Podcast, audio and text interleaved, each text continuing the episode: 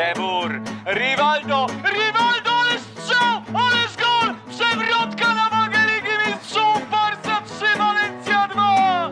Szewczenko czy Dudek nie patrzy na Polaka Szewczenko, Szewczenko broni Dudek! Puchar Europy dla Liverpoolu! I co? I to jest czerwona kartka dla Zinedina Zidana! Francja w dziesiątkę! Kiedyś to było. Dzień dobry Państwu, audycja Kiedyś to było przejmuje antenę radia Weszło FM. Wraz z Państwem przynosimy się w przeszłość i wspominamy piękne chwile, dzięki którym pokochaliśmy piłkę nożną, a podróż w czasie odbędziemy dzisiaj w składzie Michał Kołkowski, Weszło.com. Cześć. Bartosz Bolesławski, retrofutbol.pl. Dzień dobry, dzień dobry. Oraz Kamil Kania i ja także kłaniam się Państwu nisko. Dziś kolejny program poświęcony wielkiej postaci światowego futbolu. Nazwisko Vitor Borba Ferreira pewnie nie mówi Państwu zbyt wiele, ale jeśli powiem, że chodzi o Rivaldo, to zgodzimy się chyba, że na przełomie wieków był to jeden z najlepszych piłkarzy świata, o czym świadczy chociażby złota piłka, którą otrzymał w 1999 roku. Urodzony w Recife, piłkarz w ojczyźnie błyszczał w barwach Corinthians i Palmeiras, mając niewiele ponad 20 lat. Zawodnika na celownik wzięły więc kluby Starego Kontynentu. Przed Igrzyskami Olimpijskimi w Atlancie w 1996 roku wydawało się, że zaraz po nich Rivaldo przeniesie się do Parmy, wówczas jednego z czołowych włoskich klubów potężnej wtedy jeszcze Serie A, gdzie tworzyła się naprawdę znakomita drużyna, o której nawiasem mówiąc niedługo przekonały się także polskie zespoły. Po turnieju olimpijskim do gry weszli jednak Hiszpanie i brązowy medalista z Atlanty zameldował się w A Coruni. Deportivo zapłaciło za Brazylijczyka w przeliczeniu około 12 milionów euro, ale bez wątpienia nikt nie żałował choćby jednej pesety z tej kwoty. Rivaldo strzelił 21 goli w 41 meczach w debiutanckim sezonie La Liga. Rzeczywiście ta jego kariera rozwijała się w sposób no, troszeczkę skomplikowany.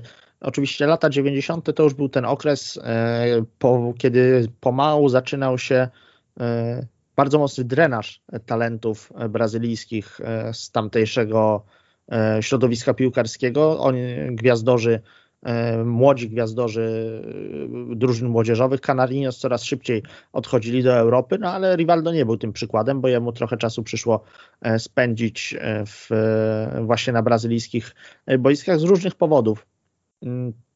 Generalnie można, można też zahaczyć o to, o to w, i z jakiego on poziomu musiał, musiał się wspinać na ten piłkarski szczyt. No, no powiedzieć, że, że, że zaczynał swoje, swoje piłkarskie pierwsze kroki stawiał w, pośród, pośród faweli, no to, no to jest trochę jednak niedopowiedzenie, ponieważ Rivaldo urodzony w Recife, no wywodził się z niezwykle, niezwykle ubogiej rodziny do tego stopnia, że był permanentnie niedożywionym dzieckiem i to spowodowało, wywołało szereg konsekwencji zdrowotnych dla niego. Bardzo charakterystyczne nogi, które, które później tak, tak często oczarowywały kibiców piłkarskich na, na największych arenach świata, no, no, nie wygięły się nie bez powodu, nie, nie bez powodu, on miał aż takie krzywe te dolne kończyny, po prostu, po prostu jego organizm nie rozwijał się, się właściwie w wyniku niedożywienia, też już jako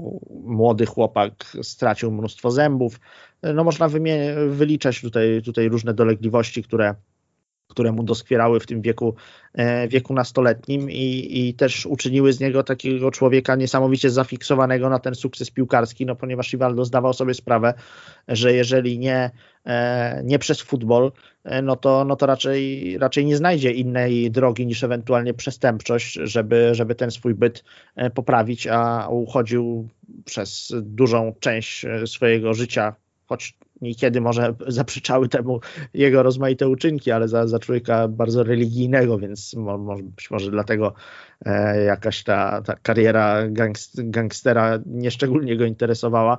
Wolał się rozwijać swoje piłkarskie talenty, no i całe szczęście dla, e, dla nas, bo dzisiaj możemy e, o nim rozmawiać. I, I rzeczywiście mówiłeś o tych igrzyskach. To był ważny moment dla niego, ponieważ Rivaldo zadebiutował w kadrze jeszcze w 1993 roku, a zatem rok przed mundialem. I liczył że, że jego losy potoczą się podobnie jak Ronaldo, czyli jego wieloletniego później partnera z reprezentacji kraju. To znaczy, że pojedzie na te Mistrzostwa Świata jako taka wschodząca gwiazda, która może tam nic nawet nie zagra. Ronaldo wszakże nie pojawił się na boisku, ale będzie z drużyną.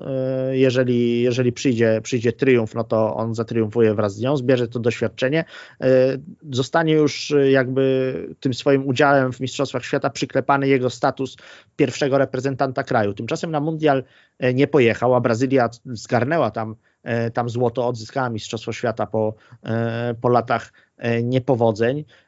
No i to była taka gorzka piłgółka, którą Rivaldo musiał przełknąć i zastanawiano się w zasadzie, dlaczego e, on, on na te Mistrzostwa Świata nie został zabrany jako taka, taka wschodząca gwiazda e, brazylijskiego futbolu. No i pojawi, pojawiły się w przestrzeni gdzieś tam medialnej takie teorie, że, e, że jest to zawodnik trochę trochę wredny, trochę konfliktowy, taki, który nie potrafiłby się pogodzić z rolą rezerwowego, mógłby zakwasić sytuację, atmosferę w szatni. No i te pogłoski jeszcze zostały spotęgowane w trakcie Igrzysk Olimpijskich, kiedy Brazylia E, z wielkim apetytem e, na, na złoto przyjechała na turniej do Stanów Zjednoczonych, ponieważ e, przez, przez wiele lat Brazylijczykom doskwierało to, że mają tak wiele, tak wiele futbolowych trofeów na koncie, a nigdy nie udało im się wy, wywalczyć olimpijskiego złota i w zasadzie co, co 4 lata na igrzyska wysyłali naprawdę poważnych zawodników, poważnych gwiazdorów, żeby oni wreszcie przełamali tę niemoc, zgarnęli złoto. No i to się nie udało w Atlancie. I właśnie nie udało się przez, przez Rivaldo. No tak, tak, tak to zostało odebrane, ponieważ on w spotkaniu przegranym z Nigerią e, popełnił stratę stratę piłki, po której padła kluczowa bramka dla, e, dla przeciwników e, ekipy z kraju kawy. E, no i przedstawiono go po prostu jako kozła ofiarnego, jako głównego winowajcę i on znowu został odsunięty od występów w pierwszej drużynie narodowej, teraz w wyniku błędu popełnionego na igrzyskach. Nie pojechał na kolejne Copa America, gdzie Brazylia zatriumfowała. No cały czas dorabiano mu taką gębę enfant terrible tego, tego brazylijskiego futbolu, takiego zawodnika, którego trochę nietrenowalnego, którego nie da się podporządkować, który zawsze coś narozrabia w kluczowym E, momencie. E, dlatego, tak jak mówię, początek jego kariery był dosyć e, skomplikowany. No i do tego doszły transferowe perturbacje, bo rzeczywiście, tak jak Kamilu wspominałeś, miał rozpoczynać swoją europejską przygodę z Parmą. Tam to było dosyć oczywiste, ponieważ Palmeiras, gdzie, gdzie Rivaldo błyszczał na krajowym podwórku, wraz z Parmą miało wspólnego sponsora. To była ta firma Parmalat, która potem zbankrutowała, doprowadzając do, do całkowitej ruiny Parmę. No ale e, nie, nie udało się stronom dogadać w kwestiach finansowych. Ostatecznie inny, inny zawodnik Palmeiras trafił do, e, do Italii, natomiast Rivaldo musiał się, tak to trzeba ująć, zadowolić transferem do Deportivo La Coruña, które było wtedy jednym z najmocniejszych klubów Ligi Hiszpańskiej. Oczywiście marzyło po cichu o, o mistrzostwie kraju nawet. Rivaldo tam zastąpił Bebeto, E, więc to była też taka naturalna kolej rzeczy, gdzie młodszy e, brazylijski gwiazdor zastąpił e, starszego już odchodzącego ale to nie była Serie A, to nie była jednak ta wtedy wydawało się e, jakaś piłkarska mekka, tak? To miejsce, e, do którego każdy, każdy utalentowany zawodnik, o którym marzy, zwłaszcza z Ameryki Południowej, im to jeszcze bardziej rozgrzewało wyobraźnię, bo przecież tak wielu Brazylijczyków czy Argentyńczyków błyszczało na włoskich boiskach, tam były największe pieniądze, e, włoskie kluby najwięcej znaczyły w europejskich pucharach. No tutaj, tutaj to Deportivo aż takim ekscytującym kierunkiem się, się Rivaldo nie wydawało i on zresztą nie ukrywał, że,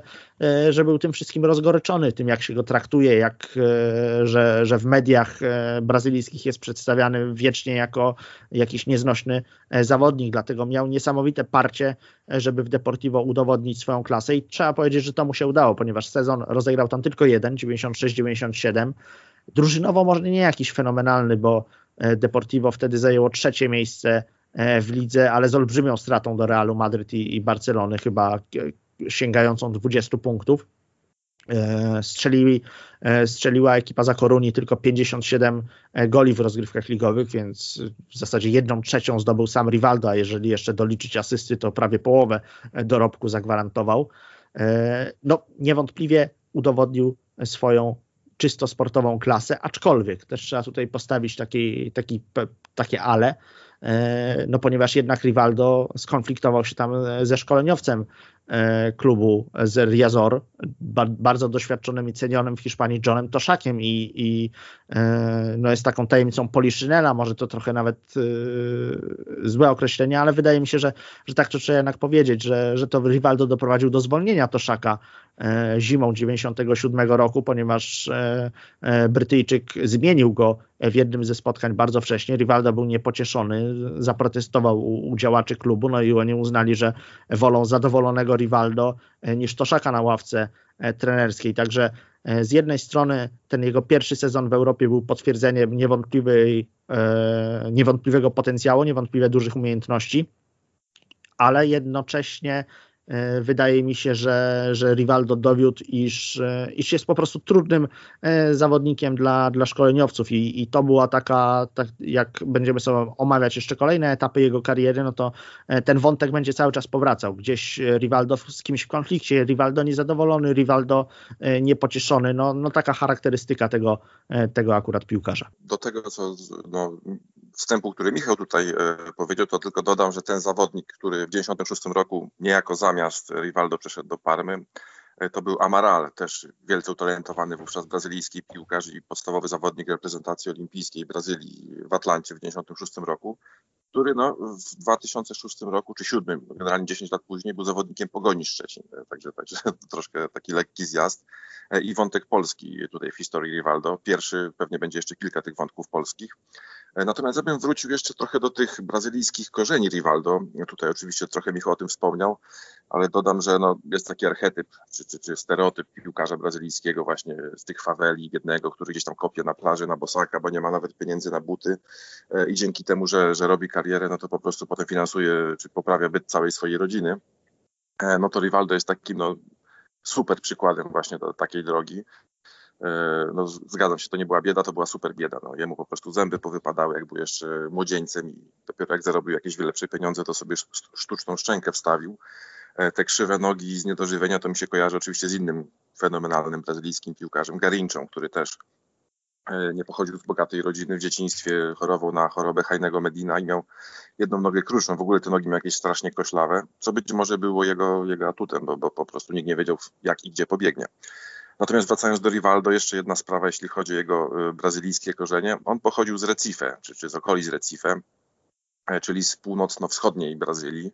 No Brazylia jako kraj cała jest piłkarska, ale bardziej piłkarskie jest to południe, czyli przede wszystkim São Paulo e, i Rio de Janeiro. E, I faktycznie on też to wspominał nie na wywiadach, że trochę trudniej być może było się wybić tam na północy niż, niż, niż na południu. Tak naprawdę jego kariera się zaczęła, kiedy przyszedł do Moji Mirim w 1992 roku, to jest niedaleko São Paulo.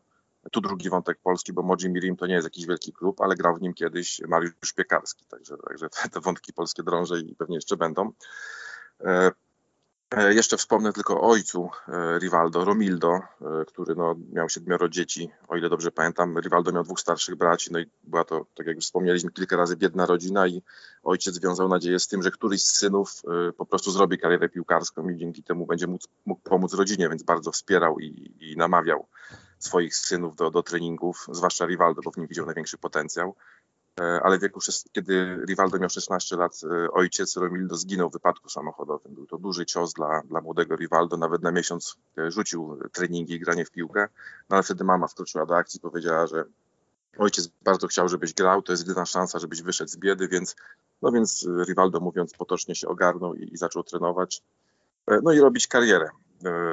Natomiast no, tak jak tutaj już przeskakując trochę, jak pamiętam, jak on już w Milanie zjeżdżał, no to tak sobie myślałem, jej, czemu on już tak tutaj słabo gra i idzie do niższych klubów, no ale jak popatrzyłem wtedy w metrykę, no to faktycznie już miał 30 lat e, i na tym topie nie był zbyt wiele lat, po prostu trochę za późno wyjechał z Brazylii.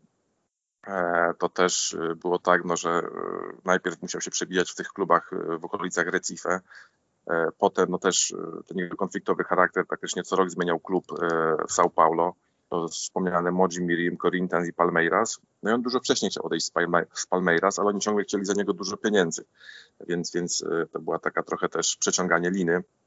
E, też liczył na to, że się pewnie pokaże w reprezentacji, no ale w tej reprezentacji, tak jak wspomniał Michał, nie pojechał ani na mundial, e, a na, a na olimpiadę może być może lepiej, żeby nie pojechał w 1996 roku, więc, więc też tutaj tej karty przetargowej nie miał dłużej. Natomiast no, jak już pojechał, no to można powiedzieć, że trochę wszedł z buta w tę ligę, chciał nadrobić stracony czas. No ten sezon Deportivo no, był bardzo dobry jak na niego. Deportivo to dopiero jakby szło w górę wtedy. Kilka lat później to był ten klub, który potrafił zrobić wielką remontadę i z Milanem po przegranej 1 do 4 na wyjeździe wygrać u siebie 4 do 0 i wyeliminować Wielki Milan z Ligi Mistrzów. Natomiast wtedy był to postrzegany jako taki klub no raczej pretendent. To coś można porównać do transferu E, Denilsona potem, który przez chwilę najdroższego piłkarza świata, który szedł do Betisu Sevilla, ale traktowano to tak samo jak w przypadku e, Rivaldo, że, że ma po prostu przez rok pograć się, pokazać z dobrej strony, wybić i wtedy przejdzie do, do, do tego kogoś z wielkiej dwójki, czyli oczywiście Realu albo Barcelony. No w przypadku Denilsona to nie wyszło, w przypadku Rivaldo zaskoczyło. E, no też mówiąc o Toszaku, no to, no to oczywiście to był taki konflikt. No Toszak, Walijczyk i to taki raczej piłkarz grający typowy wyspiarski futbol, czyli przede wszystkim walka, taktyka i, i duch drużyny, zespołowości. No i jakby skonfrontował się z e, Rivaldo, czyli taką brazylijską no, sambą, powiedzmy, na boisku, trochę tak upraszczając. Więc tutaj konflikt, e, konflikt był jakby e, bardzo, bardzo prawdopodobny i faktycznie do niego doszło. Natomiast no, nie miał on aż takich reperkusji dla, dla Rivaldo, jak późniejsze konflikty z innym takim też trenerem, który bardziej stawiał na zespołowość niż na, niż na indywidualne umiejętności. No i jakby ani, ani Toszak na tym za bardzo nie stracił, poza tym, że został zwolniony, a, ani Rivaldo, który po prostu grał bardzo dobrze i zapracował na transfer do Barcelony. No i w tejże Barcelonie zaczęły się jego najlepsze lata tak naprawdę. Tak, Galicję opuścił po zaledwie roku, a Deportivo zarobiło dwukrotność kwoty, którą zapłaciło wcześniej Palmeiras. Z czterema miliardami peset mało kto w tamtym czasie w ogóle by dyskutował, bo to był transferowy rekord na skalę światową. Katalończyków na transfer Rivaldo mocno namawiał Sir Bobby Robson, bo ówczesne władze tego klubu nieco przychylniejszym okiem spoglądały na Steve'a McManamana. Rivaldo, który wskoczył w buty sprzedanego do Interu Ronaldo szybko znalazł wspólny język z Luisem Figo i pomógł drużynie zdobyć dublet. Jego bramki sprawiły, że na Camp Nou nikt nie płakał za Luisem Nazario de Limą. To wtedy zapracował też na złotą piłkę. Oczywiście Brazylijczyk miewał gorsze momenty, jak choćby rozgrywki 1999-2000, kiedy popadł w konflikt z Luisem Van Halem, który chciał zrobić z niego rozgrywającego, ale mimo tych nieporozumień zdobył tytuł Króla Strzelców Ligi Mistrzów, a trenera wkrótce potem zwolniono. Kolejnym sezonie został drugim najlepszym strzelcem La Liga, a jego hat-trick przeszedł do historii. W ostatnim meczu sezonu Barca rywalizowała z Walencją o miejsce w Lidze Mistrzów, a trzy bramki, w tym jedna fenomenalną przewrotką zapewniły Barcelonie wygraną. Nikt nie spodziewał się, że kolejny sezon będzie jego ostatnim na e, Camp Nou. Trochę przeszkadzało mu zdrowie i licznik z bramkami w lidze zatrzymał się na ośmiu. Rzeczywiście e, ten związek Rivaldo z Barceloną co do zasady trzeba uznać za znacznie szczęśliwszy niż związek Ronaldo, chociaż Ronaldo e, taki sezon rozegrał na Camp Nou, jakiego, do jakiego Rivaldo się, się nie zbliżył, aż tak genialny nigdy e, nie był. Natomiast Ronaldo nigdy nie, nie tak na dłuższą metę powiedzmy nie, nie rozkochał w sobie, w sobie kibiców katalońskich. Szybko, szybko Katalonię opuścił. Podobnie było zresztą wcześniej z Romario, który też miał taki, dał się E, dał po prostu czas e, sympatykom, żeby ci go, ci go pokochali. E, no i, no i tak też się stało. Stał się niewątpliwie ulubieńcem publiczności, z czym nie do końca potrafił się sobie poradzić wspomniany Louis van Hal, ponieważ obaj panowie no, mieli inny pomysł na to, w jakim miejscu boiska powinien Rivaldo przebywać. Początkowo Van Hal E, jeszcze ustawiał Rivaldo e, zgodnie z jego e, życzeniami. To przełożyło się na sukcesy Barcelony, ponieważ w 1998 roku ekipa Dumy Katalonii odzyskała mistrzowski tytuł, zdobyła w zasadzie dublet, no bo też Puchar Króla, w, w Champions League zanotowała wpadkę, ale powiedzmy, że można było przymknąć na to oko, biorąc pod uwagę, że udało się powrócić na, na ligowy szczyt za kadencji Van Hala. W, później była, była powtórka z rozrywki w lidze, znów, znów udało się Katalańczykom zatriumfować i znów niewypałem była Liga Mistrzów. Dwa razy z rzędu Barca pod wodzą żelaznego tulipana pożegnała się z tymi rozgrywkami w fazie grupowej. To był taki nieprzyjemny akcent, można powiedzieć, tej, tej pierwszego etapu przygody Rivaldo z Barceloną. E, no ale do samego Brazylijczyka nie można było mieć wielkich e, pretensji, bo on akurat robił to, co, to, co do niego e, należało. No, natomiast sprawy zaczęły się gmatwać już w końcówce poprzedniego stulecia, w ostatnim sezonie Van Hala za tej jego pierwszej kadencji na Camp Nou, kiedy, kiedy konflikt z Rivaldo który tak e, gdzieś po cichu się tlił, przez, przez lata sobie e, od czasu do czasu obaj panowie dawali pożywkę hiszpańskim mediom do, do różnego rodzaju spekulacji, no ale w końcu eksplodował na całego. Van Hal wprost oskarżał Rivaldo o to, że jest zawodnikiem nieszanującym woli trenera, ale też nieszanującym swoich, swoich kolegów z drużyny że, że uważa, iż Barcelona to jest zespół jednego zawodnika, że właśnie on jest tą centralną postacią i, i, i nie, nie, dostosowuje się do e, wymogów stawianych przez szkoleniowca dla dobra e, całego, e, całego zespołu. Nawet takie słowa rzucił, rzucił Van Hal, że jeżeli Rivaldo nie gra, równowaga w szatni zanika i przyznał nawet, że jego największym błędem było to, iż nie zrozumiał, że w katalońskiej kulturze E, jakby podstawą zespołu są zawsze e, wielkie gwiazdy, bo on wywodząc się z tego holenderskiego myślenia e, o piłce z, z Ajaxu Amsterdam, no cały czas myślał o, o zespole jako o całości i nie potrafił pojąć, że kibice wściekają się na niego, nie stają po jego stronie, kiedy on próbuje utemperować tego kronomnego Rivaldo, kiedy próbuje go gdzieś w, w, w tryby tej całej maszyny, w trybach tej całej maszyny umieścić. E, Van Hal e, nie rozumiał, dlaczego kibice, kibice Barcelony cały czas stoją za Rivaldo, czemu oni chcą, żeby to ta jednostka była, była na piedestale, była na kluczowym, e, była na, na wyeksponowanym miejscu, a nie, a nie zespół. No i prędzej czy później ten konflikt oczywiście musiał doprowadzić do, do odejścia trenera, no bo, no bo Van Hala już w, po paru latach pracy, pracy w Barcelonie naprawdę serdecznie tam, tam nie lubiano.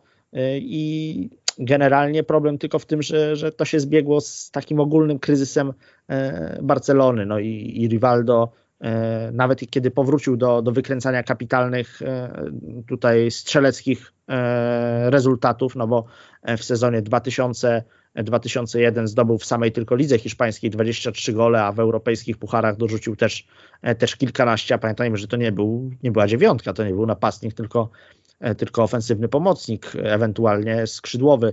E, także, także Rivaldo, Rivaldo naprawdę e, statystyki notował fantastyczne, ale, ale Barca zaczęła no, w takim dosyć szybkim tempie zjeżdżać. I kiedy działacze klubu doszli do wniosku, że, że jedynym ratunkiem jest powrót do Van Hala, no to, no to starzejący się już Rivaldo i, i, coraz częściej dręczony problemami zdrowotnymi wiedział, że trzeba e, się z Nou ewakuować, e, bo, bo tam już dla niego miejsca e, nie będzie. Generalnie wydaje mi się, że naprawdę napisał piękną kartę jako, jako indywidualność w barwach Barcelony. Ten jego legendarny hat-trick z Walencją no jest takim najbardziej emblematycznym tutaj przykładem klasy Rivaldo, ale też spojrzałbym na to z innej strony. No ten hat-trick przeciwko Walencji spuentowany e, golem przewrotką. To było jednak wyczyn na miarę zajęcia w ogóle miejsca w top 4 ligowym, tak? czyli awansu do Ligi Mistrzów. To nie są sukcesy e, na miarę e, późniejszej Barcelony Ronaldinho, Barcelony Messiego, wcześniej Barcelony Romario.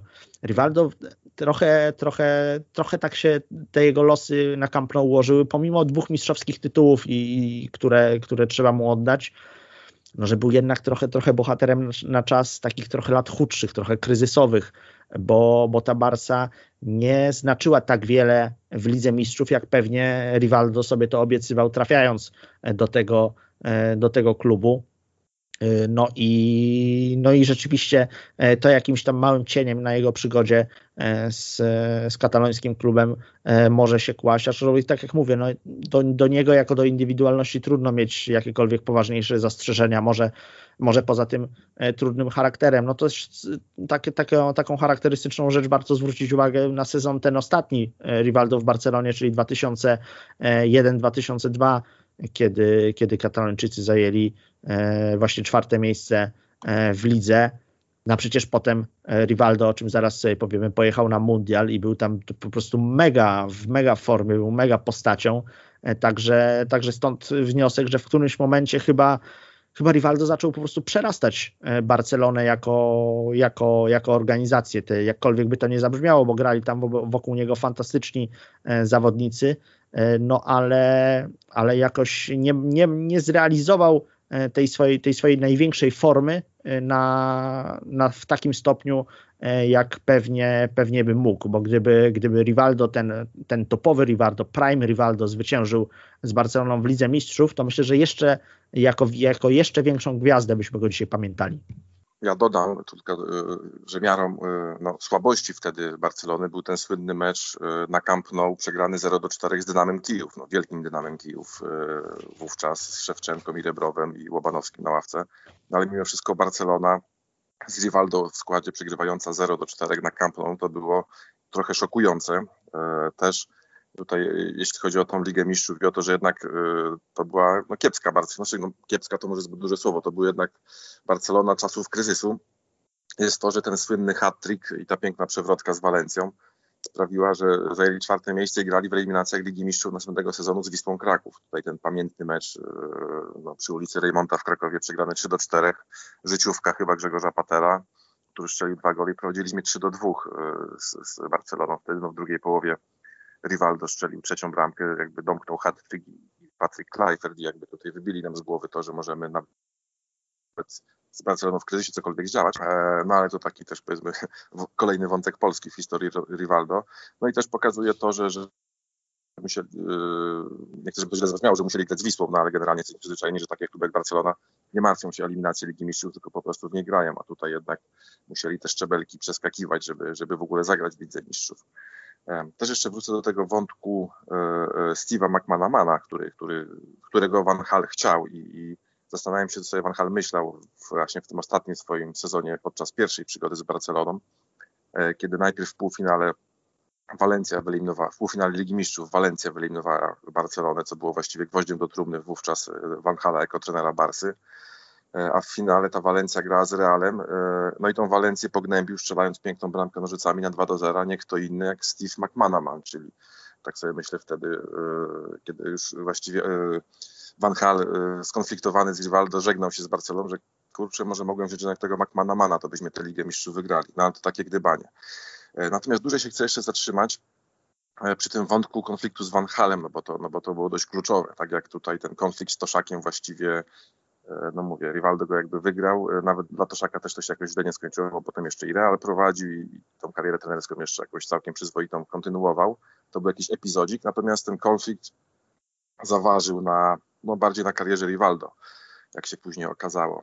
O co tam chodziło? To jest w ogóle taka teoria, że, że ci trenerzy, nawet wybitni, którzy nigdy nie byli dobrymi piłkarzami, no wiemy, że Van Hal gdzieś tam w rezerwach Ajaxu czasem się otarł pierwszą drużynę Ajaxu w latach 70., czasów wielkiego Ajaxu, no ale nigdy wybitnym piłkarzem nie był, więc tacy trenerzy jak on, czy chociażby Jose Mourinho, czy inni, nie wiem, Arrigo Sacchi chociażby, którzy nigdy nie byli wybitnymi piłkarzami, oni zawsze będąc trenerami, większą wartość przywiązują do drużyny, do taktyki, do strategii, niż do indywidualności. No to jakby wynika z tego, że sami czuli niemoc, będąc piłkarzami, więc jako trenerzy nie opierają się na wybitnych indywidualnościach i gwiazdach, które mogą, no chociażby taką przewrotką, jak wtedy Rivaldo z, z Walencją, wygrać mecz, tylko jednak ufają w system, w jakąś strategię, filozofię, której każdy się musi bezwzględnie podporządkować. No i Luis van Hal przychodząc do Barcelony no, był w glorii chwały po tym, że ze swoim Ajaxem wygrał właściwie wszystko. No, z młodą drużyną, właściwie prawie sami wychowankowie Ajaxu, czy, czy piłkarze sprowadzani tam w młodym wieku. Wygra, wygrał no, przede wszystkim Puchar Europy. i, i, chciał to samo kontynuować w Barcelonie. To też jest pewnie przyczyną tego, że sprowadzał tak dużo Holendrów. W pewnym momencie chyba aż ośmiu tam grał w, w Barcelonie. Za to też potem chyba został pogoniony między innymi, ale to już temat poboczny. Natomiast konflikt właśnie opierał się o pozycję, gdzie ma grać Rivaldo. E, Louis van Gaal, to jest fajnie wyjaśnione w książce, która niedawno wyszła, Dziedzictwo Barcelony, Dziedzictwo Cruyffa, e, Jonathana Wilsona. E, no Van Gaal na początku jakby dawał grać Rivaldo tam, gdzie chce, czyli, czyli na dziesiątce tak zwanej, w środku pola, natomiast potem stwierdził, że on musi grać na lewym skrzydle. Dla niego w systemie 4-3-3 dla Van Hala idealną dziesiątką był Jary Litmanen, który potem no, też trafił do Barcelony, a, a, ale przede wszystkim najlepsze lata kariery to jest, to jest Ajax Amsterdam pod wodzą Van Hala. Litmanen e, oczywiście to był w ogóle jakby najwybitniejszy fiński piłkarz, ale przede wszystkim świetnie technicznie wyszkolony zawodnik e, z świetnym przeglądem pola, ale też bardzo taktycznie zdyscyplinowany. E, Litmanen nie miał problemu, żeby się wracać do obrony. Bardzo dokładnie wiedział, gdzie się ma poruszać, aby, aby jakby wszystkie tutaj e, no, śrubki w tej maszynerii działały dobrze. No, był po prostu zdyscyplinowany taktycznie i taką dziesiątkę, tak, wizję takiej dziesiątki miał Van Hal. Natomiast no, Rivaldo się w to nie wpisywał. No, on był raczej zawodnikiem, który oczywiście lubi grać do przodu, ale z tym, z tym wracaniem się do, do defensywy to już nie bardzo. Poza tym też no, chciał mieć, jak to większość Bazylijczyków, takich przynajmniej ofensywnych, dużo wolności na boisku, czyli jak miał ochotę, to wolał zejść do skrzydła, e, czego na przykład Van Hal nie lubił, no bo skrzydło miało być po prostu dla tych skrzydłowych, którzy, którzy tam e, biegali od, od pola karnego do pola karnego. E, więc to był konflikt.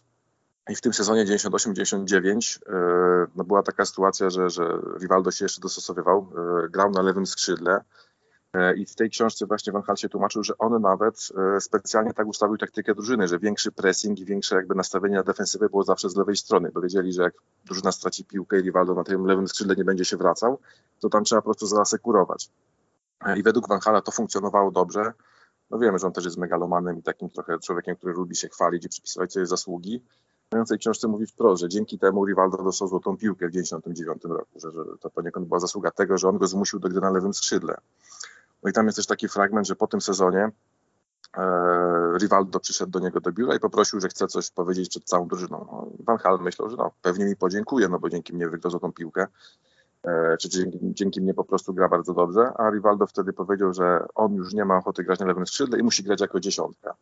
Więc Van Hal, który nie lubi, no, jest raczej despotycznym trenerem i ma być tak, jak on chce, albo, albo zawodnika nie ma, przesunął go do rezerw no ale za, za Rivaldo wstawili się inni piłkarze, chociażby Pep Guardiola, który, który wówczas powiedział, że no, trenerze, e, Rivaldo musi grać, bo jak on nie gra, to my nie strzelamy bramek, nie mamy jak strzelać bramek, więc, więc poszedł, e, więc, więc Luis van Gaal poszedł na taki zniły kompromis, no stwierdził, że nie może mieć przeciwko sobie szatni, chociaż i tak część szatni miał przeciwko sobie, no ale uznał, że z jednej strony złamał swoje zasady, z drugiej strony ta gra nie wyglądała tak dobrze, jak powinna, no bo po prostu środek pola nie funkcjonował tak jak trzeba, według Van Hala. No i zakończyło się to właśnie odejściem Van Hala, po którym nikt nie płakał. To było tym bardziej dziwne, że, że potem bardzo szybko wrócił. E, jeszcze w tej książce ciekawą rzecz powiedział Wiktor Bailla, ówczesny bramkarz Barcelony, e, który mówił, że no, bardzo cenił Van Hala, że to jest naprawdę świetny trener, świetny taktyk i naprawdę on, e, jego pomysły były dobre dla drużyny, ale generalnie był fatalny w komunikacji. No, tutaj jak widzimy, jak, no, słynna tyrada e, Tomasza Wołka na temat e, wyglądu Luisa e, Van Hala, to chyba z 2014 roku, gdzie, gdzie, gdzie no, taki stonowany i powiedzmy elokwentny dziennikarz bardzo ostro się wypowiedział o, o tym, jak niesympatyczny jest Van Hal. No, ale pewnie coś w tym było i faktycznie on jakby nie za bardzo trafiał do, do, do, do piłkarzy, nie potrafił jakoś tak psychologicznie ich zjednać, no i pewnie dlatego też też to nie wypaliło. No tutaj, cóż można powiedzieć, faktycznie rację chyba miał trochę Van Hal, bo ta Barcelona po jego odejściu grała słabo. Tam był przez chwilę trenerem człowiek, którego nigdy nie mogę nazwiska zapamiętać, na S, potem Carles Rechasz. Nie wiem, co dobrze wypowiadam to nazwisko. No i po tych dwóch latach y, błędów i wypaczeń, można powiedzieć, władze Barcelony stwierdziły, że jednak trzeba wrócić do, do Luisa Van Hala, co dla Rivaldo oznaczało, y, że on się stamtąd zawija, bo już wiedział, co go czeka. Jakby Wiadomo było, że Van Hal wróci i powie, no jednak miałem rację, beze mnie było jeszcze gorzej, więc e, Rivaldo na pewno by czekało granie na lewym skrzydle. Tak więc zawinął się i, i ulotnił się po prostu z Barcelony. Następnym jego przystankiem był Milan. Kiedy okazało się właśnie, że do stolicy Katalonii wraca Luis van Hal, Rivaldo uznał, że musi zmienić klub. E, Milan był ostatnim wielkim klubem w jego karierze. Z Mediolańczykami podpisał trzyletni kontrakt, ale z San Siro uciekł już po roku. Do CV wpisał wtedy brakujący mu Puchar Europy, ale nie był tam e, istotną postacią. Więcej przyznano mu Bidone de Oro za rok 2003, e, czyli nagrodę dla najgorszego gracza Serie A. No rzeczywiście to było szokujące, że poszło mu tam aż tak źle, no bo, e, no bo przychodził w, trochę można powiedzieć nawet, że w glorii chwały do Milanu po fantastycznym mundialu. Wiadomo, że w Barcelonie miał swoje kłopoty, ale też nie był jakimś emerytem, miał 30 lat. No wyglądało na to, że taki taki trzyletni kontrakt to akurat jest w sam raz, żeby e, ostatnią e, piękną kartę w księdze swojej kariery Rivaldo napisał e, w Mediolanie, no i, no i rzeczywiście dołożył tam ten puchar, puchar Europy, ale, ale nie sądzę, żeby jakoś szczególnie ciepło Rivaldo ten, Rivaldo ten sukces wspominał, bo, bo niewiele w Lidze Mistrzów grał, tak naprawdę większą rolę odegrał w, w finale Pucharu Włoch, gdzie, gdzie nawet zdobył bramkę w rewanżowym starciu, starciu z Romą, więc e, tutaj to zwycięstwo z 2003 roku, no tutaj jego udział był, że tak powiem, większy. E, natomiast e, jeżeli chodzi o europejskie sukcesy Milanu, no to, no to różnie z tym bywało, chociaż też nie można jakoś całkowicie roli Rivaldo marginalizować, ponieważ na drodze do finału trochę, trochę pograł w wyjściowej, e, nawet wyjściowej 11, czy też przynajmniej jakieś ogony e, zaliczał Carlo Ancelottiego. Generalnie trzeba powiedzieć, że Ancelotti e, miał olbrzymie oczekiwania względem, względem Brazylijczyka, ponieważ no, opracowywał właśnie nową, nową swoją słynną choinkę, taktykę, w której taki, taki wolny elektron gdzieś operujący na dziesiątce no, no, odgrywał kapitalne znaczenie. Wiemy jak później rozwinął się w Milanie KK, E, I to właśnie on stał się tym, tym brazylijskim jądrem taktyki Ancelottiego, jakim miał być doświadczony e, Rivaldo. E, no, no z Rivaldo zdecydowanie, zdecydowanie to nie wypaliło i tutaj też doszły oczywiście, jak to, jak to zwykle bywało, różne kwestie, kwestie kon, konfliktowe.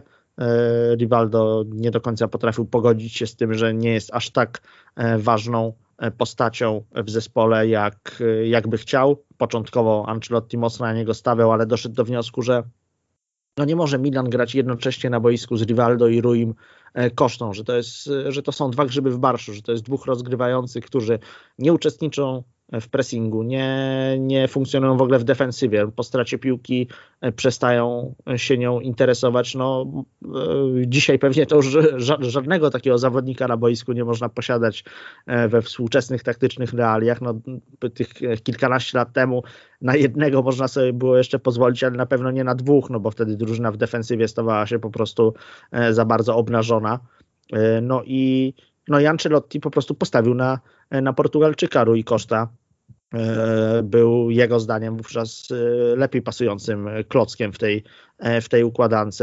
Rivaldo później strasznie, strasznie marudził na to, jak, jak został potraktowany przez Ancelottiego. Mówił o, o upokorzeniu, o tym, że został oszukany, że, że nie sprawiał żadnych problemów, a trener klasycznie się na niego uwziął, próbował sytuację łagodzić Paulo Maldini, dzwonił do, do Rivaldo, namawiał go, żeby ten jednak przemyślał swoje, swoje podejście i, i spróbował po prostu walczyć o miejsce w składzie Milanu ale, ale nic z tego, z tego nie wyszło. Ancelotti postawił później już na, na kakę i, i zupełnie brakowało dla, dla Rivaldo miejsca na e, San Siro.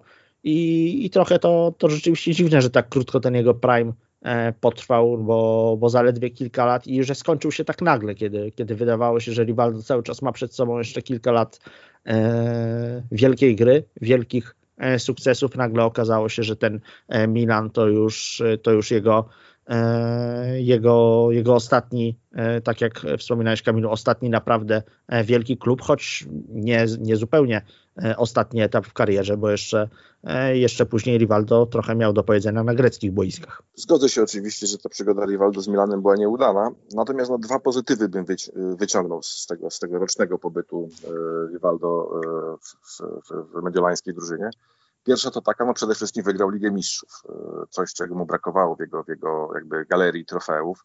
Co prawda no, w finale przeciwko, przeciwko Juventusowi nie zagrał i w ogóle no, jakby jego wkład nie był zbyt wielki w to walczenie Ligi Mistrzów, ale no, może się pochwalić swoim Ligą Mistrzów, co, co wielu wybitnych piłkarzy, czego wielu wybitnych piłkarzy zrobić nie może, więc to na pewno jest pozytyw.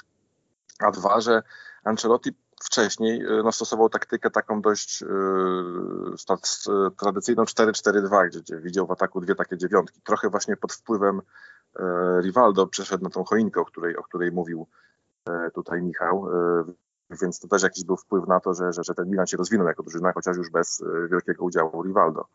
E, tutaj też bym e, podszedł trochę psychologicznie do, do, do dlaczego trener, dlaczego Ancelotti tak, tak jakby łatwo odszedł od, od Rivaldo. Pierwsza sprawa, to jakby jeszcze doświadczenia Ancelottiego jako piłkarza. On był jednym z kluczowych, może nie z kluczowych, ale z bardzo ważnych elementów wielkiej drużyny y, słynnych nieśmiertelnych Arigo Sakiego, czy Saciego jeszcze, jeszcze z, z przełomu lat 80. i 90. Tam była taka historia, że Roma oddała oddała Ancelottiego bez żalu, bo on miał wielkie problemy z kolanami i się wydawało, że on już nie pogra na wysokim poziomie. Natomiast y, Arrigo Sacchi tak potrafił skonstruować jakby taktykę gry, ten swój system, że, że Ancelotti się bardzo dobrze w tym odnajdywał, więc jakby to też pokazało Ancelottiemu, że jednak ważny jest system, ważne jest to, żeby ułożyć całą drużynę y, zgodnie z jakąś strategią y, i po prostu każdy musi się jej podporządkować. I mimo wielkich zalet i umiejętności Rivaldo, być może Ancelotti widział, że, że o to będzie już bardzo trudno.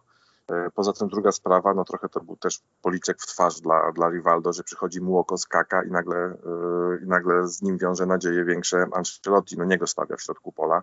Jeszcze tutaj, no to już takie trochę może moje zbyt daleko idące wnioski, ale też taki fajny y, konflikt, no bo tak jak mówiliśmy, Rivaldo, ten taki stereotyp piłkarza z faweli, bardzo biednego, który dzięki futbolowi się wybił i jakby ma udane życie, natomiast Kaka to kompletne przeciwieństwo, no syn inżyniernej nauczycielki z bogatej rodziny ze stolicy Brazylii, generalnie po dobrych szkołach, który pewnie gdyby nie, nie odniósł sukcesu w futbolu, spokojnie by skończył jakieś studia i, i dostał dobrą pracę, więc to był też taki tutaj dodatkowy smaczek rywalizacji tych dwóch zawodników ale z punktu, ale już jakby tak wracając do, do Ancelottiego, no jakby ja go rozumiem poniekąd. No, ma 30, już prawie 31-letniego piłkarza, który już ma swoje przyzwyczajenia, ma swoje jakieś nawyki, którego po prostu będzie bardzo ciężko ukształtować, więc dużo lepiej było wziąć też bardzo zdolnego kakę, no Mokosa 20, 21 lat wówczas miał, którego po prostu można ulepić. No, jeszcze tak jak się mówi, taki młody piłkarz jeszcze dopiero się kształtuje, można go ulepić na, na modułę, która jest mi potrzebna, natomiast Givaldo e, raz, że już tak jak mówię, no, pewnie y,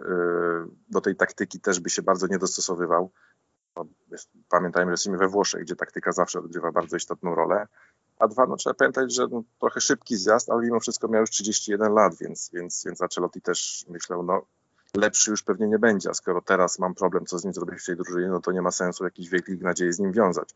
Być może y, gdyby, gdyby tak y, nerwowo nie zareagował Rivaldo, to by ten kontrakt trzyletni wypełnił, no bo, no bo nie ukrywajmy, że był to pożyteczny zawodnik, który mógł wejść w końcówce, mógł w jakichś meczach, gdzie, gdzie będzie dużo kontuzji czy kartek zagrać i, i na pewno dużo by się ci młodsi piłkarze Milanu od niego nauczyli. Natomiast no, y, Vivaldo miał chyba takie ciśnienie, żeby być po prostu takim no, dziesiątką, która jest kluczowym zawodnikiem drużyny, która rozgrywa, e, zbiera brawa, aplauz, więc, więc rola jakiegoś rezerwowego była zupełnie dla niego. No można powiedzieć, że tak się wkurzył na to wszystko, że aż do Brazylii wrócił i, i, tam przez chwilę pograł, zanim dalej kontynuował karierę w Europie. Ostatnim poważnym przystankiem w karierze Rivaldo był Olympiakos Pireus. Spędził tam trzy lata i widać było, że przerasta grecką ekstraklasę. Dwa razy wybrano go najlepszym zagranicznym piłkarzem ligi. Strzelał po kilkanaście goli w sezonie, a potem zaczął uprawiać piłkarską turystykę, e, tak bym to określił. Posmakował gry w Uzbekistanie, zostając najlepszym strzelcem Azjatyckiej Ligi Mistrzów, Angolii, aż wrócił do rodzinnego kraju, zmieniając kluby jak rękawiczki i przedłużając e, swoją karierę. Spokój dał sobie dopiero w wieku 43 lat, co wcale nie jest takie oczywiste w przypadku tych brazylijskich gwiazdorów, którzy zwykle kończyli nawet kariery przedwcześnie. Koniec Rivaldo był zaprzeczeniem tego stereotypu. Rzeczywiście, e, wydaje mi się, że te lata, które on spędził w Grecji, to były trzy sezony w Olimpiakosie i jeden jeszcze później w AEK-u, za co zresztą kibice Olimpiakosu mieli trochę do niego żalu, że, że pokusił się jeszcze o kolejny grecki, e, grecki klub. No, dowiodły, iż Rivaldo na pewno e, mógł jeszcze przez kilka lat pograć na, na nieco wyższym poziomie, w nieco lepszej lidze niż, e, niż grecka, tylko że no właśnie, musiałby się pogodzić z tym, że jest już piłkarzem trochę past prime, że nie będzie już w zespole numerem jeden, że może czasem usiądzie na ławce rezerwowych, a może czasem e, wejdzie dopiero na ostatnie 15 minut, żeby zrobić e, różnicę e, tą swoją magiczną techniką. Także z tym się Rivaldo pogodzić się nie potrafił i chyba po prostu nie chciał. No, taki, taki charakter to jest ten typ zawodnika, który na podwórku zawsze krzyczy pierwszy na wszystko i, i chce, chce brać na siebie całą odpowiedzialność za, za zespół, tak jak powiedział e, Bartek. E, także, także wydaje mi się, że Grecja była dla niego o tyle dobrym miejscem, że ze swoim nazwiskiem, ze swoim dorobkiem, ze swoimi umiejętnościami, no tam mógł sobie jeszcze pozwolić na to, żeby być tą postacią całkowicie dominującą w kolejnych zespołach, czy, zespołach, czy to właśnie w Olimpiakosie, czy to w AEK-u. No, przypominam sobie sezon 2000 6-7, kiedy, kiedy zdobył 17 bramek w samej tylko greckiej ekstraklasie w, w zaledwie 25 e, występach. No, no to są niebagatelne e, statystyki. Wtedy, e, wtedy zresztą, jak już łowimy te polskie akcenty, to i, i Michał Żewakow występował w Olimpiakosie. Ekipa z Pireusu wygrała Mistrzostwo Kraju, rywalizując zresztą o tytuł z AEK-iem, do którego później Rivaldo trafił. Więc jakoś rzekło, no, na pewno E, pokazał, e, iż było go stać e, na to, by jeszcze pozostać na przykład w Serie A, nawet choćby i w Milanie, ale może też w jakimś klubie z takiej ociupinkę niższej, niższej półki, ale też w wielkim. Natomiast no, w Grecji mógł grać tak, jak lubił najlepiej, czyli grać tak jak chciał. I myślę, że to też poniekąd, oprócz pewnie jakimiś motywacjami finansowymi, tłumaczy, dlaczego tak długo kontynuował też później karierę jeszcze, jeszcze w lidze Uzbekistanu, będąc tam taką piłkarską ciekawostką. No, no Rivaldo lubował się w tym poczuciu E, bycia postacią numer jeden w danym zespole. No i, no i wiadomo, no, im, dalej, im dalej był posunięty w latach, tym, e, tym musiał tą postacią numer jeden być w coraz to słabszych klubach. No, no, zaczynało się e, w Deportivo La Coruña i, i w Barcelonie, a kończyło gdzieś tam na pery, piłkarskich peryferiach w Uzbekistanie. No tak, tak jak już tutaj wspomnieliśmy, Prime Rivaldo był krótki, E, natomiast jego kariera ogólnie była bardzo długa. Ja tak też jakby już patrząc całościowo mi się wydaje, że on chyba jednak, oczywiście finanse miał jakąś tam e, swoją rolę, on chyba po prostu lubił grać w piłkę. No wydaje mi się, że facet, który już jakoś tam finansowo chyba jest w miarę ustawiony, jeszcze po 40 gra, no to chyba to po prostu lubi. Tak też odbierałem ten transfer do, do, do drużyny z Angolii, e, gdzie, gdzie chyba, no, no, no, nie znam szczerze mówiąc finansów ligi angolańskiej, ale chyba tam jakichś kokosów nie zarabiał. Natomiast to chyba była już taka właśnie bardziej przygoda, turystyka. E, żeby coś, coś nowego poznać, jeszcze trochę pograć e, i, i tam, gdzie jeszcze jest najlepszy. Ale wracając jeszcze tutaj do tego okresu w Grecji. No, Liga grecka już nie da się ukryć, że wtedy była słabsza. Jeszcze trochę e, kibice żyli tym Panathinaikosem, który potrafił do półfinału Ligi Mistrzów dojść, pokonując w ćwierćfinale Legię Warszawa. E, natomiast no, Liga Grecka już zjeżdżała trochę wtedy. No, no, jakby jej obrazem jest teraz e, PAOK, Saloniki no, walczy jak równy równy z drużynami irlandzkimi, Ligi Irlandzkiej, więc to pokazuje, że trochę ta Grecja poszła w dół. No, jakby kryzys gospodarczy też sprawił, wtedy jeszcze jakby się nie, nie słyszało o tym kryzysie, ale on już się zaczynał, e, sprawił też, że, że i Liga musiała no, trochę skapcanieć, mówiąc, mówiąc potocznie. E, no tam jeszcze, ale on oczywiście, no, Rivaldo był na tyle dobrym piłkarzem, że w tej lidze rządził. No, no po prostu e, dano mu swobodę, to było na takiej zasadzie, że jest gorsza liga i przychodzi wielki zawodnik, gwiazda pierwszej, no, jakby światowego topu, która już wiadomo ma swoje lata, jest trochę przebrzmiała, ale takiej gwieździe się po prostu daje grać, się przymyka o tym, że czasem może mniej intensywnie trenuje, czy w ogóle nie przychodzi na trening, ale on zawsze na boisku pokaże coś, coś e, ekstra. No i ten układ y, Rivaldo odpowiadał. Wydawało się, że może pograć tam dłużej w Olimpiakosie, no ale tak, w 2007 roku być może już władze y, Olimpiakosu stwierdziły, no Rivaldo jest super, ma już jednak 35 lat, więc przedłużymy z nim kontrakt, ale na rok. E, to strasznie wkurzyło Rivaldo, że tylko na rok. To z mojego punktu widzenia było logiczne. No, pamiętamy chociażby Bergkampa w Arsenalu, który cały czas był silnym punktem drużyny, a jednak tylko ten rok przedłużali, no bo to jest już zawodnik y, wiekowy, może złapać kontuzję i może już nigdy na jakiś poziom nie wejść. Więc raz to, że tylko rok kontraktu mu proponowali w 2007, to, to wkurzyło Rivaldo. a dwa, że tam była jeszcze taka sprawa, na jakąś fundację założył dla dzieci brazylijskich biednych, no, pamiętałem swoje trudne początki, a klub odmówił wpłaty jakiejś tam sumy pieniędzy na tą fundację, więc powiedzmy, no to tu druga rzecz, która Rivaldo wkurzyła, no, no i podpisał ten roczny kontrakt z AEK Ateny. No pewnie gdyby chciał, być może bardziej by chciał zagrać na nosie Olimpiakosowi, by przyszedł do, do Panathinaikosu, ale no już szczegółów nie znam, być może już Panathinaikos go nie chciał wówczas. W każdym razie, no to był już zjazd. Jeszcze gdzieś czytałem ciekawą e, historię właśnie z czasów e, występów e, w Uzbekistanie, w tym Buniot Korze chyba, tak, Taszkent. No tam zdobył i Mistrzostwo Uzbekistanu i, i Puchar Uzbekistanu. On poszedł w taki układ z władzami klubu, że po prostu będzie ściągał właśnie chyba z Moji Mirim, gdzie już, gdzie już tam miał jakieś też kontakty we władzach tego klubu, zdolnych młodych Brazylijczyków, którzy mogą po prostu się otrzaskać w tym Taszkencie, ewentualnie pójść do jakichś lepszych lig. E, Rivaldo w jakimś wywiadzie wspominał, że tak naprawdę za pierwszy rok mu zapłacili bardzo ładnie, ale potem już mu nie płacili. On właściwie sam inwestował pieniądze, żeby, e, no żeby tych po prostu e, młodych Brazylijczyków ściągnąć. To nawet wspominał, że w pewnym momencie klub z Taszkentu przestał płacić za hotele, musiał jakoś u siebie, że tak powiem, koczowali u niego ci młodzi piłkarze, bo nie mieli gdzie mieszkać fizycznie w tym Taszkencie, więc się stamtąd musiał zawinąć. No być może to też jakieś kłopoty finansowe sprawiło, że jednak potem jeszcze były te, te był, był ten E, epizod, epizody brazylijskie epizod w Angolii. Natomiast no, jakby ta końcówka jego kariery to już jest, ja to tak postrzegam, że on chyba po prostu naprawdę lubił grać w piłkę i, dla, i dlatego, dlatego jeszcze tyle kontynuował. Tu taka ciekawostka, że on właściwie karierę skończył i zasiadał we władzach tego już wspomnianego wielokrotnie Moji Mirim, gdzie karierę zaczynał jego syn Rivaldinho, obecnie piłkarz Krakowi, więc, więc kolejny wątek polski.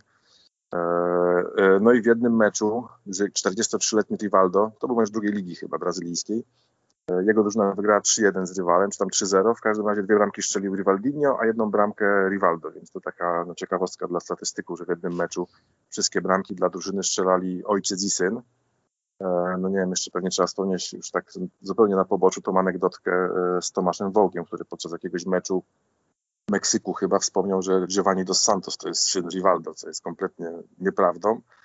E, ale to było, no, pamiętam, że Tomasz Tręka tam pisał na Twitterze wtedy i to było takie dość śmieszne i, i, i nośne, chyba 2013 rok, że e, także nie, Giovanni dos Santos raczej nie jest synem Rivaldo, natomiast Rivaldinho oczywiście nie dorasta do rangi ojca, ale na Krakowie czy, czy na Moji Mirim to jest chyba solidny piłkarz. E, także no, mi się wydaje, że mimo wszystko, mimo tych wszystkich zastrzeżeń, chyba udana kariera Rivaldo i dobrze go wspominam. Poza tą symulką e, z Turcją, o której pewnie zaraz powiemy, to jednak piłkarz naprawdę topowy. Zdania co do Rivaldinho myślę, że będą podzielone, ale program o jego ojcu, więc na nim się skupmy. Choć w reprezentacji Rivaldo zadebiutował jeszcze w 1993 roku i strzelił gola na wagę zwycięstwa w pierwszym swoim występie, nie pojechał, jak Michał już powiedział, na Mundial do USA. Otrzaskał się z reprezentacyjnym trykotem na Igrzyskach w Atlancie i w 1998 roku wystąpił na Mistrzostwach Świata we Francji. Canarinho sprowadzeni przez Mario Zagallo zdobyli srebro, a zawodnik Barcy strzelił trzy gole. No tak, tak jak już wspominaliśmy, te igrzyska w Atlancie nie były dla e, Rivaldo udane. On tam został uznany za kozła ofiarnego e, i, i za głównego winowajcę porażki e, Canarinos, więc przypłacił to później brakiem występu na, na Copa America. No ale na mundial pojechał. Na mundial pojechał z, oczywiście z dużymi ambicjami ze strony brazylijskiej, ponieważ przystępowali oni do turnieju jako E, obrońcy tytułu. Jeszcze w trakcie Pucharu Konfederacji w 1997 roku Rivaldo e, nie był podstawowym zawodnikiem e, swojej drużyny. Wtedy, wtedy musiał się zadowolić rolą rezerwowego we wszystkich meczach fazy pucharowej. To też był dla niego taki sygnał, że, że być może nadchodzący E, nadchodzące Mistrzostwa Świata nie będą należały do niego, no ale zbudował swoją pozycję na europejskich boiskach e, do tego stopnia, że po prostu nie sposób było go e, dalej pomijać i już w fazie grupowej dał, dało sobie znać trafieniem w starciu, w starciu z Marokiem. Później był też główną, głównym bohaterem brazylijskiej drużyny w ćwierćfinałowej konfrontacji z Danią, kiedy E, kiedy Canarinos po takim e, dosyć efektownym widowisku pokonali Duńczyków 3 e, do 2 i, i właśnie Rivaldo zdobył w tamtym spotkaniu dwa gole. Z kolei, z kolei Ronaldo zaliczył dwie asysty. No, w kadrze Rivaldo również musiał się godzić z rolą chociaż nosił dziesiątkę na plecach, co z rolą takiego niby skrzydłowego, był trochę przez trenera Zagallo chowany na skrzydle, ale, ale oczywiście pozwalał sobie na, na dużo na boisku, takim był typem napastnika i, i de facto operował po prostu za plecami duetu Ronaldo Bebeto, który wtedy stanowił o sile ognia Brazylijczyków już, już pod nieobecność Romario. No, ostatecznie turniej, jak wiadomo, zakończył się taką dosyć bolesnym doświadczeniem dla, dla samego Rivaldo i dla całej e, brazylijskiej drużyny, czy w ogóle całej brazylijskiej nacji, czyli e, bardzo dotkliwą klęską e, w finale z Francuzami. No w tym, w tym finałowym spotkaniu Rivaldo rozegrał cały mecz, ale, ale tak naprawdę tak teraz się zastanawiam, nie jestem sobie w stanie, w stanie przypomnieć zbyt wielu jego spektakularnych zagrań w tym, w tym meczu, także, także wydaje mi się, że, że nie, nie było to szczególnie udane spotkanie również dla niego indywidualnie, no nie wspominając już o, o całym zespole. Przede wszystkim go z tego turnieju kojarzę jednak przez pryzmat tego spotkania z Duńczykami, jak, jak już wspominałem, bardzo, bardzo ciekawego, no i, no i okraszonego dwiema, dwoma trafieniami autorstwa Ribaldo. I wtem nadszedł rok 1999 i ta fenomenalna dla Rivaldo Copa America. Został tam najlepszym strzelcem i najlepszym zawodnikiem. Brazylia zgarnęła tytuł mistrza Ameryki Południowej, a Rivaldo zdobył złotą piłkę, co potwierdziło, że schyłek XX e, wieku i przełom stuleci e, należał do, do niego. No rzeczywiście, Brazylijczycy już wjechali w ten turniej, że tak to ujmę, e, z buta, bo wygrali 7 do 0 z Wenezuelą. Wiadomo, że Wenezuelczycy to nie jest topowa ekipa z Ameryki Południowej, ale jednak no mówimy o realiach turniejowych, kiedy zaczyna się od triumfu odniesionego siedmioma bramkami, no to, no to wyraźnie widać, że, że szykuje się coś dużego i faktycznie Brazylijczycy e, przygotowali wielką formę na, na te Mistrzostwa Ameryki Południowej, a Rivaldo już e, nie był chowany w okolicach lewej strony boiska, tylko występował no jako taka dziesiątka pełną gębą, tak to trzeba powiedzieć. Tym bardziej, że selekcjonerem Canarinos był wtedy Wanderlei Luksemburgo, bardzo ważny dla, dla Rivaldo trener, taki jeszcze z początków jego kariery, trochę mentor. I, no i ewidentnie on tutaj zadbał o to, żeby, żeby Rivaldo był zadowolony i żeby występował w tym miejscu na boisko, które mu się e, najbardziej podoba, że tak to ujmę. I też jeżeli sobie spojrzymy na przykład na spotkanie z Argentyną i e, na to, jak była tam zestawiona druga linia e, Brazylijczyków, to mamy e, Rivaldo oczywiście z dychą na plecach w, centralnej, w centralnym miejscu boiska, a, a otoczyli go Flavio Conceição, Emerson i Ze Roberto, a zatem zawodnicy z dużym zacięciem defensywnym. No, Emerson to wręcz taka kotwica w środku pola, e, świetnie czytający grę i odbierający piłki, ale, ale też nieszczególnie kreatywny, więc to była drużyna, choć występował w niej e, wielki Ronaldo. Wydaje mi się, że ta Brazylia w 1999 roku to była drużyna właśnie ustawiona pod Rivaldo przez, przez selekcjonera Luksemburgo. I to zafunkcjonowało, to zafunkcjonowało wspaniale. Rivaldo e, w fazie pucharowej e, no, spisywał się fantastycznie, bo strzelił i gola Argentynie, i potem strzelił gola e, Meksykowi. No i wreszcie prawdziwa eksplozja jego talentu to było to finałowe spotkanie, czyli, czyli dwa trafienia i, i jeszcze asysta przy golu Ronaldo, które już pogrążyło zupełnie Urugwaj, z którym nie zmierzyli się w finale Copa America. A zatem tutaj E, no, no zdecydowanie turniej należący do, e, do Rivaldo i, jego wielki triumf. Tak jak e, wspominałem już chyba dwukrotnie na poprzednie Copa America, Rivaldo się nie wybrał z takich trochę przyczyn dyscyplinarnych, że to tak ujmę, więc tym bardziej był wielce zmotywowany, żeby, żeby zabłysnąć. No i, no i wszystko potoczyło się po jego myśli. To był zdecydowanie taki złoty czas w karierze Brazylijczyka. No zdecydowanie ten turniej Copa America 99 to jeden z tych, które e, najbardziej uważnie oglądałem ze wszystkich e, turniejów Mistrzostw Ameryki Południowej. E, no i mimo tego, że faktycznie Rivaldo był świetny, ja mimo wszystko jakoś bardziej pamiętałem Ronaldo, dlatego że no Ronaldo był po tym fatalnym roku pełnym kontuzji, po tym finale na Saint-Denis, na Stade de France Saint-Denis, który zupełnie mu nie wyszedł i Ronaldo jakby się odrodził. Ale trzeba pamiętać, że Rivaldo też tam był świetny. No oni obydwaj podzielili się jakby koroną króla strzelców tego turnieju, obydwaj mieli po pięć goli. Zresztą drugie miejsce zajął też Brazylijczyk Amorozo, trochę zapomniany, ale swego czasu wielka gwiazda Borussii Dortmund. E, więc Brazylijczycy no, zdominowali ten turniej. E, zaczęli od tego 7-0, a, a, w finale z Urugwajem, no też jakby ten Urugwaj kompletnie nie miał szans. Tam się starali Urugwajczycy jakoś y, bronić, ale, ale po prostu Brazylia miała wtedy tak silną ofensywę, że, że, że, że było 3-0, a pewnie gdyby było 5-0 też, też by się nikt nie zdziwił. E, no jedyny taki ciężka przeprawa to mieli Brazylijczycy w półfinale z Argentyną, tam było 2-1 też dole strzelali Rivaldo i Ronaldo, czyli ten duet jakby szedł e, ramię w ramię i tutaj ciągnął Brazylię do tytułu. No tam też Dida jakby dał znać o sobie i obronił karnego, e, bo pewnie byłaby dogrywka, która mogłaby się różnie skończyć. Ale już podsumowując ten turniej 99 Copa America, no to zdecydowanie to był prime Rivaldo, na pewno też jego wspaniała gra na tym turnieju się przyczyniła no, do, do tej złotej piłki, którą dostał na koniec roku. Także, e, no bo wiadomo, że tak w kontekście Roberta Lewandowskiego, że, że wybitne osiągnięcia klubowe to jedno, ale zawsze dużo większą szansę na złotą piłkę ma ktoś, kto z reprezentacją też coś spektakularnego osiągnie. E, więc, więc no na pewno w 1999 roku nie była ani mistrzostw Europy, ani mistrzostw świata, więc świetna gra Rivaldo w Barcelonie, no i tutaj jakby powiedział Tomasz Hajto, truskawka na torcie w postaci tego świetnego występu na kopie no, zapewniała mu tę złotą piłkę. No, tak mi się wydaje, że, że to miało duże znaczenie. E, no i też e, to chyba był początek tego najlepszego okresu, krótkiego, ale, ale bardzo owocnego okresu w reprezentacji Brazylii. Mistrzostwa Świata w Korei i Japonii były równie udane, choć była i ta niechlubna symulka ze spotkania z Turcją, po której udawał, że dostał od rywala piłką w twarz, a Hakan Ünsal wyleciał z czerwoną kartką.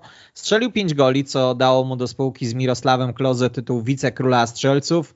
E, Tercet 3R, tak sobie teraz myślę, był wielkim prologiem przed późniejszymi MSN-ami czy innymi BBC. Brazylia w kapitalnym stylu zdobyła wtedy na azjatyckich boiskach tytuł Mistrza Świata. No rzeczywiście. E, to był ciekawy moment dla, dla wszystkich tych zawodników, ponieważ Rivaldo jak się okazało, e, był już e, na ostatniej prostej, jeżeli chodzi o ten szczytowy okres jego kariery, już pomału zaczynał zjazd. Ronaldo odrodził się po, e, po serii kontuzji i ponownie wzniósł się na, na top, później też zostając królem strzelców hiszpańskiej ekstraklasy w barwach Realu Madryt. No a dla Ronaldinho to był dopiero E, początek, kiedy on się tak e, w sposób e, niesamowity przedstawił światowej publiczności, bo wcześniej nie był globalną gwiazdą, tylko, tylko bardziej, bardziej lokalną we, we francuskich warunkach, no a mm, niedługo potem stał się najlepszym piłkarzem świata w barwach również Barcelony i ta Barcelona też całą tę trójkę w jakiś sposób łączy, choć oczywiście nie, nie jednocześnie. Myślę, że gdyby nie ta symulka, która trochę zeszpeciła że tak powiem, kartę, jaką zapisał Rivaldo na Mistrzostwach Świata w 2002 roku, to on byłby poważnym kandydatem e, no, do tytułu nawet najlepszego gracza turnieju. Tak mi się wydaje, przy całym respekcie dla, dla dorobku strzeleckiego Ronaldo. E, do dzisiaj wielu ekspertów e, dowodzi, że to właśnie Rivaldo był mózgiem tego zespołu i, i najcenniejszym zawodnikiem, takim asem w talii Luisa Felipe Scolariego. Można dyskutować oczywiście i, i, pewnie nigdy nie dojść do ostatecznych e, wniosków, ponieważ cała brazylijska ofensywa prezentowała się wtedy fenomenalnie. Aczkolwiek no, no nie sposób nie, nie, nie odnotować tego wielkiego e, znaczenia, jakie, jakie Rivaldo e, dla, dla brazylijskiej drużyny wtedy odgrywał. On strzelał bramki w zasadzie we wszystkich e, kolejnych spotkaniach, bo trafił i z Turcją, i potem z Chinami, i z Kostaryką, to już mamy trzy mecze fazy grupowej, e, potem też z Belgią w bardzo trudnym przecież meczu dla, e, dla Brazylijczyków, gdzie, gdzie się męczyli, gdzie Belgowie mieli nieuznanego gola, to Rivaldo wtedy napoczął przeciwników z Beneluxu. Potem było spotkanie z Anglią, to, które pamiętamy oczywiście przez kultowy już lobik autorstwa Ronaldinho nad Davidem Simanem, e, ale to Rivaldo strzelił wtedy pierwszą bramkę, bo, bo Brazylijczycy wtedy też przegrywali 0 do 1 po trafieniu Michaela Owena i, i Rivaldo trafił do siatki, więc tych e, kluczowych trafień było, było dużo. No i jeżeli mnie pamięć nie myli, to właśnie on w finałowym spotkaniu oddał strzał na bramkę Olivera Kana E, po którym niemiecki golkiper popełnił w zasadzie pierwszy błąd w trakcie całego turnieju, no i wykorzystał to Ronaldo e, inteligentną dobitką, wyprowadzając Brazylijczyków na, e, na prowadzenie w starciu z podobiecznymi Rudiego Fellera, więc tych kluczowych momentów autorstwa Rivaldo było, było mnóstwo. No jest też wspomniana już wielokrotnie ta przykra karta, czyli symulka w starciu, w starciu z Turkami, kiedy, kiedy jeden z tureckich zawodników obejrzał czerwoną kartkę, a tak naprawdę to Rivaldo powinien zostać ukarany żółtym kartonikiem za, za symulowanie bólu i, i przewinienia i tego, że został trafiony w twarz. No, E, taki, taki to jest piłkarz trochę, zawsze, zawsze są te niejednoznaczności, można powiedzieć, w jego, w jego karierze.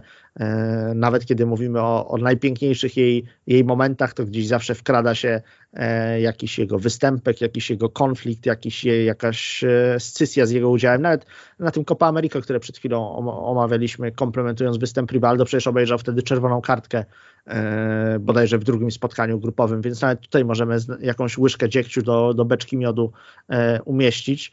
E, no tym niemniej, gdybym miał oceniać całość e, e, występu Rivaldo na Mistrzostwach Świata w 2002 roku, to, to niewątpliwie widzę go gdzieś na poziomie najlepszej jedenastki turnieju, czy też w gronie kandydatów do, do tytułu nawet najlepszego zawodnika całych, całych mistrzostw.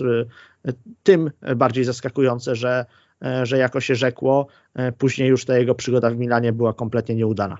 Niewiele mogę dodać do tego, co powiedział Michał. No, dodam a propos tej symulki słynnej z Turcją, że to taka skaza na życie wyjście trochę jak w przypadku Thierry'ego Henry, że, że, też kapitalny piłkarz i mistrz świata, mistrz Europy i, i e, nawet pewne są analogie, że zdobył e, Ligę Mistrzów dopiero już jako zawodnik trochę drugiego e, wyboru w Barcelonie. No ale jakby to jego piękną karierę psuje ta ręka z Irlandią. Pamiętamy, że, jakby to była dość perfidna ręka przez którą Irlandia nie pojechała na Mistrzostwa Świata. W 2010 pojechała Francja. Może lepiej było, żeby nie jechała, biorąc pod uwagę, co się potem stało. Ale wracając do Rivaldo, no to, że się tam kłócił z Tosztakiem, czy to, że się kłócił z, e, z Luisem Van Halem, to się zdarza po prostu różnice jakieś, e, na, różnice poglądów w tym, jak ma gra wyglądać. Natomiast no, ta symulka trochę psuje ten jego, ten jego obrazek, zwłaszcza, że e, no, gdyby jeszcze jakby wyszedł i powiedział, posypał głowę popiołem, on mówił, no tak, faktycznie nie dostałem w twarz, tylko w udo, ale Turek kopnął silno i chciał mi zrobić krzywdę i no, generalnie tak, jego tłumaczenia były bardzo pokrętne i mało wiarygodne, więc tutaj, tutaj mógł się pewnie trochę lepiej zachować. E, zwłaszcza, że, że no, Brazylia miała wtedy słabą grupę. No, miała Chiny, Kostarykę i Turcję. No, jakby z tą Turcją nie wygrała, tylko zremisowała, no to, no to raczej bez problemów by z tej, z tej grupy wyszła, więc to, to nie był jakiś mecz o bardzo wysokim, e, pod wielką presją, jakiś no, na styku, jak to się mówi. E, no i co ciekawe, e, też tak jak mówiliśmy o tej kopie 99, tak samo tutaj, e, znowu Rivaldo być może, no to ciężko mi ocenić, bo tam wszyscy Brazylijczycy grali świetnie, zwłaszcza to trio Rivaldo, Ronaldo, Ronaldinho. Być może faktycznie najlepszy był Rivaldo z tej trójki, ale znowu trochę go przyćmił Ronaldo z racji tego, że strzelił więcej goli, to znowu było tak w 1999 roku, po trudnym roku kontuzji, e, Ronaldo jakby wrócił z zaświatów, można tak górnolotnie powiedzieć, i wszyscy bardziej patrzyli na tego Ronaldo, który się odradza, niż na Rivaldo, który po prostu gra bardzo dobrze. Tak samo tutaj, no całe czterolecie to się potem okazało bardzo trudne dla Ronaldo, w 1998 a 2002 rokiem i on znowu wrócił w glowi chwale i troszkę tego Rivaldo przyćmił, więc tutaj y, można powiedzieć, że takiego pecha miał, miał Rivaldo, że, że, że trafił na jeszcze lepszych i być może bardziej medialnych piłkarzy, bo to też trzeba przyznać, że, że e, Rivaldo też e, no nie był jakiś taki bardzo medialny. E, to tak się zawsze mówiło, że, że no, czarował na boisku, ale poza boiskiem i nie było jakichś skandali, nie było jakichś, nie wiem, wielkich wypowiedzi, być może no, no, no jakoś medialnie się mniej sprzedawał niż inni, niż inni Brazylijczycy tego czasu. No i trzeba powiedzieć faktycznie, że, że, że ten 2002 rok to był taki, coś jak dla Jerzego Dudka 2005 rok. Niby jest na szczycie, ale potem już było tylko gorzej, no bo w prezentacji właściwie już się skończyło poważne granie. Yy, no, przeszedł do Milanu, w którym, w którym też, jak już mówiliśmy, nie poszło. Yy, I się zaczęła trochę sportowa turystyka. Ale podsumowując, no, bardzo mało jest takich piłkarzy, którzy praktycznie wygrali wszystko. No, w piłce klubowej Liga Mistrzów jest, mistrzostwo wielu krajów, bo i Grecji, i, i e, Hiszpanii, Uzbekistanu nawet. E, jest Copa America, czyli Mistrzostwa Kontynentu, jest, są Mistrzostwa Świata, jest nawet Puchar Konfederacji. No być może tylko tej, tych Igrzysk Olimpijskich zabrakło do takiego wielkiego szlema. E, no ale naprawdę mimo wszystko galeria trofeów imponująca, także, także no, myślę, że Rivaldo może być w pełni zadowolony ze swojej kariery. Mało kto po mundialu spodziewał się, że to były ostatnie tak wspaniałe mecze Rivaldo w barwach Canarinos, ale jego słabsza forma, a także wystrzał takich talentów jak chociażby Adriano sprawiły, że w listopadzie 2003 roku w wieku zaledwie 31 lat zaliczył ostatni występ dla Canarinos. W przedostatnim strzelił z kolei ostatniego gola kończył z 74 meczami i 35 golami. No tak, i spójrzmy sobie, jak wiele lat trwało, kiedy kibice y, czy media domagały się, żeby jeszcze powoływać do kadry Romario, ponieważ no, on tam gdzieś w jakiejś lidze stanowej brazylijskiej strzelił 30 goli w 30 meczach. Trzeba, trzeba go znowu e, zabrać, bo, bo to wielki Romario. Jak długo Ronaldo e, przywdziewał narodowe barwy? Przecież w 2006 roku był jeszcze podstawowym zawodnikiem e, na Mistrzostwach Świata w kadrze, chociaż no, nie chcę powiedzieć, że tam brzuch od, spod koszulki odstawał, no ale ta forma fizyczna już nie była, nie była szczytowa. Jak wiele szans na odbudowę swojej pozycji w drużynie narodowej dostał Ronaldinho, który, który już dawno po, po swoim najlepszym czasie w Barcelonie wciąż przyjeżdżał na, na zgrupowania reprezentacji, a ta kariera Rivaldo w zasadzie kiedy skończyła się jego forma w klubie. Skończyła się też przygoda Rivaldo w kadrze. To też trochę, trochę pokazuje to, o czym mówił Bartek, czyli że, że on trafił na czas zawodników, trochę może bardziej od siebie medialnych, bo nigdy nie był aż taką postacią dla piłki w wymiarze marketingowym jak, jak Ronaldo, z którym powiedzmy równolegle gdzieś toczyli swoje kariery, czy jak później stał się Ronaldinho. I, I, myślę, że to, to właśnie też obrazuje sposób, w jaki pożegnał się z kadrą. To znaczy, no po prostu, jak bez, bez, bez łez, bez prób przywrócenia go do świata żywych. Kiedy występował w Grecji i nawet kiedy występował tam świetnie, to już nikt nie chcę powiedzieć, że nie zwracał na niego uwagi, ale nie było po prostu potrzeby, żeby go przywracać do, do drużyny narodowej, bo, bo może też dlatego, że nigdy nie był jakimś dobrym duchem szatni, że, że mógłby więcej swoją obecnością popsuć niż, niż swoim doświadczeniem poprawić. Aczkolwiek no, mimo wszystko wolałbym, żebyśmy go, go zapamiętali przez, przez pryzmat tych, tych najlepszych występów, choćby na, na Copa America w 99 czy na Mistrzostwach Świata w 2002 roku, bo, bo ten Rivaldo w swojej najlepszej dyspozycji zdecydowanie potrafił robić różnicę nawet na, na najwyższym poziomie. I, i w sumie ten, te Mistrzostwa Świata w 98 roku też można mu uznać za w miarę udane, więc, więc takie trzy wielkie turnieje e, da się wyróżnić, na których e, Rivaldo zaprezentował albo bardzo dobrą, albo wręcz wielką formę. No ja już e, trochę podsumowałem wcześniej tutaj całokształt Rivaldo. Dodam tylko, może się powtórzę trochę, że może po prostu trafił na taki okres, to był okres takiego bogactwa w reprezentacji Brazylii. Wspomnę tylko tacy piłkarze, no świetni napastnicy jak Giovanni Elber, gwiazda Bayernu, czy Mario Żardel z Porto, oni jakiejś większej tutaj pieczęci na reprezentacji Brazylii nie, nie, nie, nie przycisnęli w tym czasie. Więc po prostu no Rivaldo, biorąc pod uwagę, jak silna była wtedy konkurencja, no te 74 tak, spotkania, też całkiem, całkiem dobry wynik, więc, więc no można powiedzieć, że, że, że wycisnął swoją karierę jak mógł. Na pewno trochę za późno z tej Brazylii wyjechał i, i trochę za wcześnie zaliczył zjazd, no bo Olympiakos to już był trochę inna półka.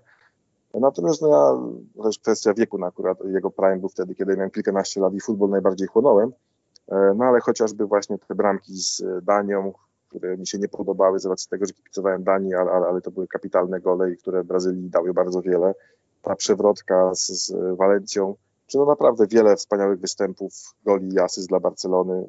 No, dla mnie to jednak jeden z, z wielkich piłkarzy i pomijając to, że, że, że no, być może był nie tak medialny jak inni najlepsi Brazylijczycy wówczas, no to wspominam go świetnie i faktycznie mam też sympatię do niego za to, co powiedziałem, że on chyba po prostu bardzo lubił grać w piłkę i dlatego grał tak długo.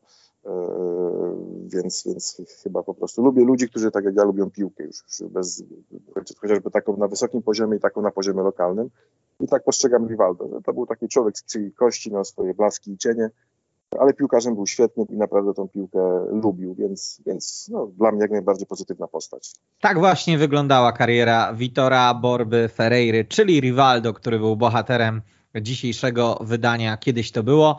Wspaniałą karierę przypominali dla Państwa Bartosz Bolesławski, retrofutbol.pl. Dzięki, pozdrawiam. Michał Kołkowski, weszło.com. Dzięki, kłaniam się. Oraz Kamil Kania. Ja także się Państwu kłaniam i mówię do usłyszenia. Kiedyś to było.